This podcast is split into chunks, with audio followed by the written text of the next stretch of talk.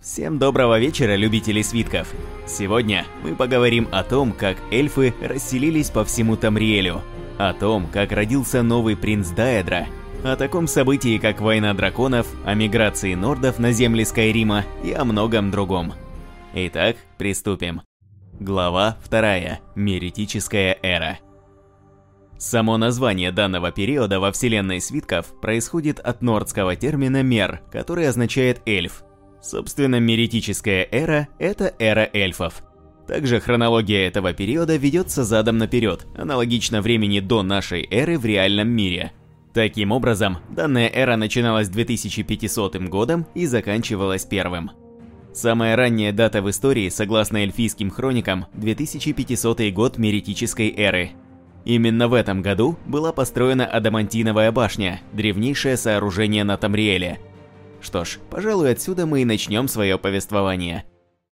В те далекие времена на территории всего материка проживали первобытными племенами разнообразные зверолюди. После ужасной и разрушительной войны между Эльнафей произошел невероятный катаклизм, изменивший навсегда земли Нирна.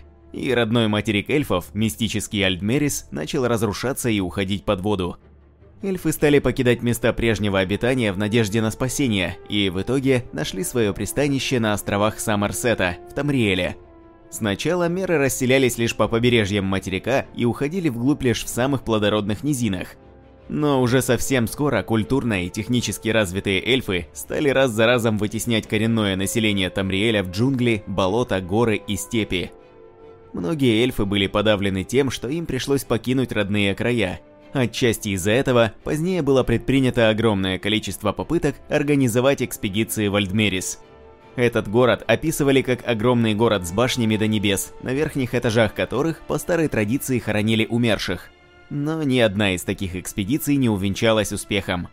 Практически все ученые сходятся на том, что Альдмерис лишь миф, который никогда не существовал на самом деле – После того, как эльфы крепко обосновались на новом месте, могущественным кланом высоких эльфов, Диренни, была найдена Адамантиновая башня.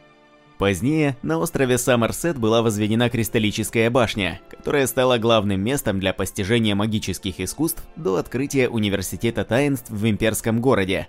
А в Сиродиле в то же время была воздвигнута знаменитая башня Белого Золота.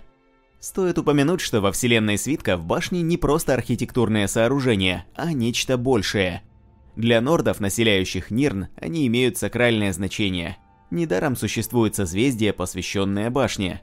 Считается, что они построены на местах сосредоточения сил, на неких костях мира, а также, что такие башни могут влиять на само мироздание. Воистину, меритическая эра была своеобразным золотым веком для эльфов.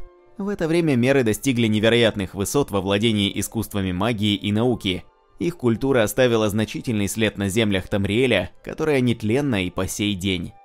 Во времена ранней меритической эры, некогда единая раса протоэльфов, альдмеры, разделилась на множество групп и кланов, которые позднее стали предками новых рас меров. Высшие эльфы Альтмеры нанесли на карту берега Варденфелла и строили поселения Альтредайния, Балфел, Тель-Арун и Тель-Мора в Моровинде, которые в первую эру стали башнями волшебников – Эльфам Айлейдам, также известным как Диким Эльфам, за свое высокомерие приходилось обживать территории дальше нынешнего Сиродила. При этом они сохранили древние знания Эры Рассвета и древний язык Эльнафей. Среди них появился клан Двемеров, айлейдов-затворников, их часто ошибочно называют гномами, которые были невероятно продвинуты в науке и мистицизме. Стараниями этого клана строились невероятные подземные города на территории горной гряды, разделяющей земли Моруинда и Скайрима. Эти города можно по праву считать произведениями инженерного искусства. Они полностью автономны и невероятно технологичны, а на их страже еще не один век будут стоять невероятно сложные механические стражи. Ближе к середине меритической эры Двемеры колонизировали Варденфелл и северные части материка. Но через некоторое время на это же место пришел другой эльфийский клан, также являющийся потомком великой расы Альдмеров – Кимеры – они пришли в земли Моруинда, следуя за своим великим пророком Велотом. Велот смог увести свой народ из, по его мнению, разлагающейся родины Саммерсета. Пророк считал, что не все Даэдра одинаковы, и среди них есть как злые, так и добрые. И по преданию, именно добрые Даэдра помогли его народу найти новое пристанище. Кимеры были очень духовным народом. Они очень глубоко чтили своих предков, а также были рьяными доэдро-поклонниками. Это стало одной из основных причин, помимо территориальных разногласий, многочисленных стычек кимеров и данмеров. Потому как вторые с пренебрежением относились ко всем богам и уважали только практические знания, отторгая любые религиозные культы. В то же время сильнейший дух предок Альдмеров, великий и легендарный чемпион, убивший самого Лорхана, Тринимак, вместе со своими людьми пытался остановить Велота и его последователей. Но один из вдохновителей велотийского движения, деэдрический принц обмана и предательства Боэтия, пожрал Тринимака, сея в нем порчу и изменяя его телу и душу, после чего исторг в виде фекалий. Когда же Тринимаку удалось из них восстать, он выглядел как орк. Народ чемпиона преобразился вместе с ним – так погиб великий герой эльфов и родился новый доэдрический принц, имя которому Малакат. Поздняя меритическая эра ознаменовалась закатом велатийской культуры. Ее последователи деградировали, создавая кочевые племена, которые теперь именовали себя эшлендеры. Теперь от некогда высокой и благородной культуры остались лишь лагеря кочевников и заброшенные велатийские башни, которые напоминали о былом величии этой цивилизации. В то же время с далеких берегов Атморы на Тамриэль прибыли первые люди – атморцы, которые ныне известны нам как норды. Считается, что все людские расы, населяющие материк и поныне, кроме редгардов, являются потомками атморцев, которые некогда покинули свою суровую и практически непригодную для жизни родину, ища для себя лучшей судьбы и пытаясь выжить. После того, как нога великого нордского героя из Грамора коснулась самой северной точки Скайрима, им и его людьми был воздвигнут первый город людей в Тамриэле – Саартал. Поначалу дела у отморцев шли хорошо. Они очень дружелюбно относились к своим новым соседям, снежным эльфам, которые известны нам как фалмеры. Снежные эльфы – потомки альдмеров, ушедшие из Саммерсета и поселившиеся на территории Скайрима – эта раса была довольно развитой и в некоторых аспектах превосходила даже расу высших эльфов.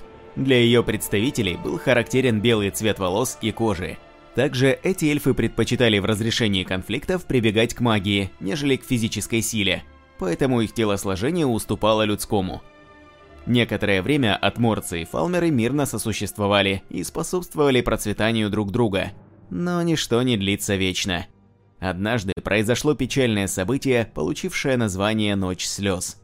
Это была безжалостная резня, устроенная снежными эльфами, в итоге которой Сартал был разграблен и разрушен, а все отморцы безжалостно убиты. Уцелело только трое людей – Изграмор и двое его сыновей – Ингол и Илгар.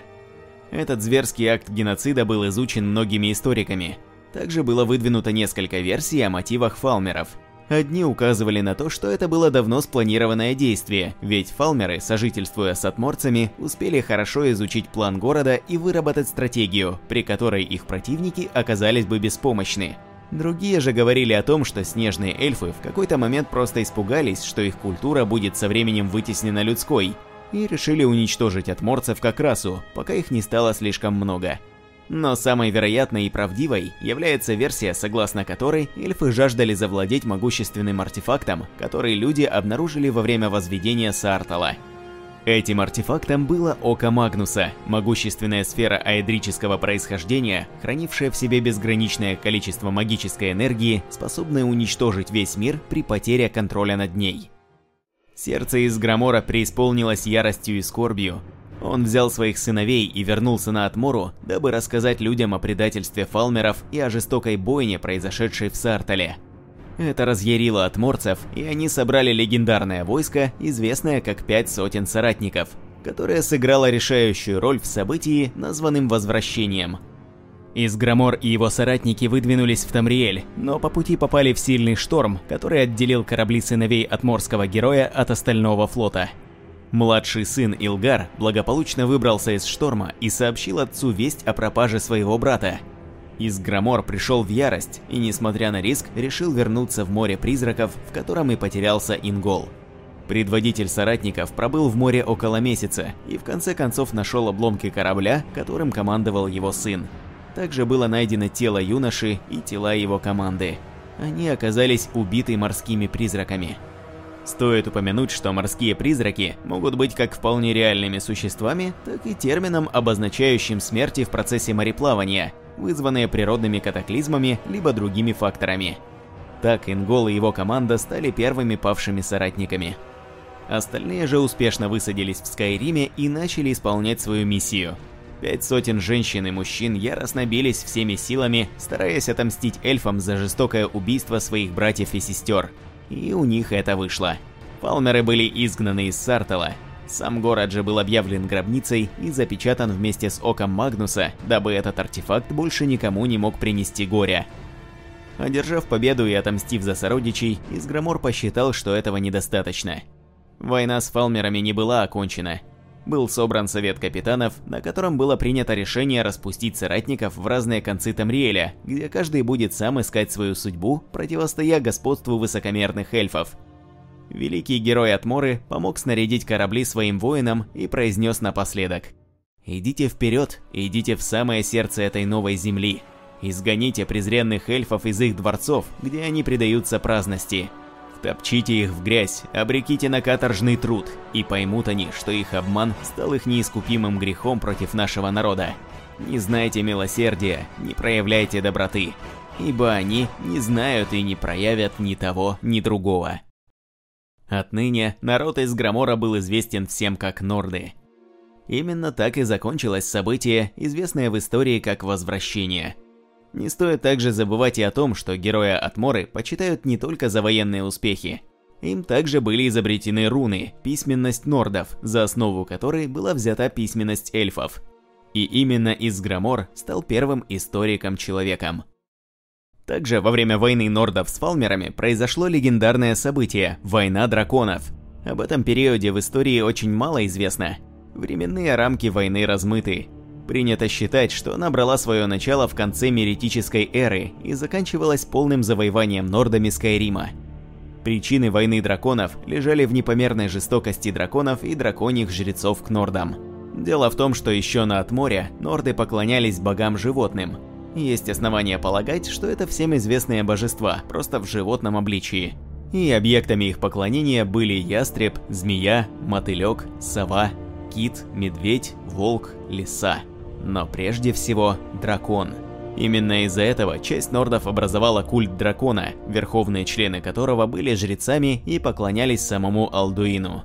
Взамен приближенные получали способность использовать туум, то есть разговаривать на языке драконов, Культ дракона отличался своей жестокостью и зверствами по отношению к обычным гражданам, что в конце концов вылилось в восстание людей, которые хотели сбросить с себя гнет узурпаторов.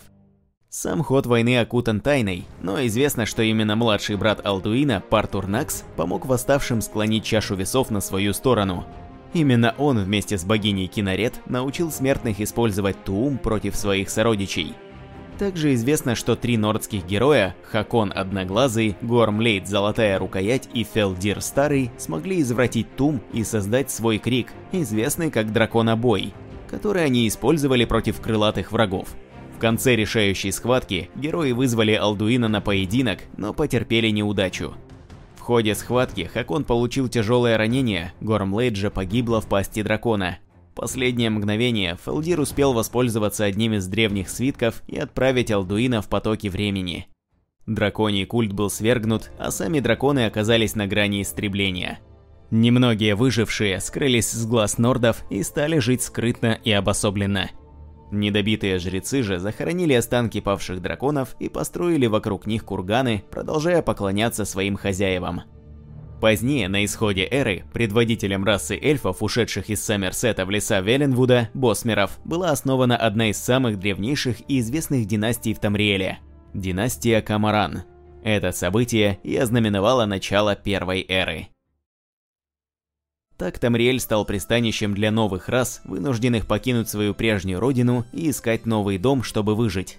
Так расцвела и пришла в упадок богатая велатийская культура – так пал великий герой эльфов Тринимак и рожден новый принц Даэдра.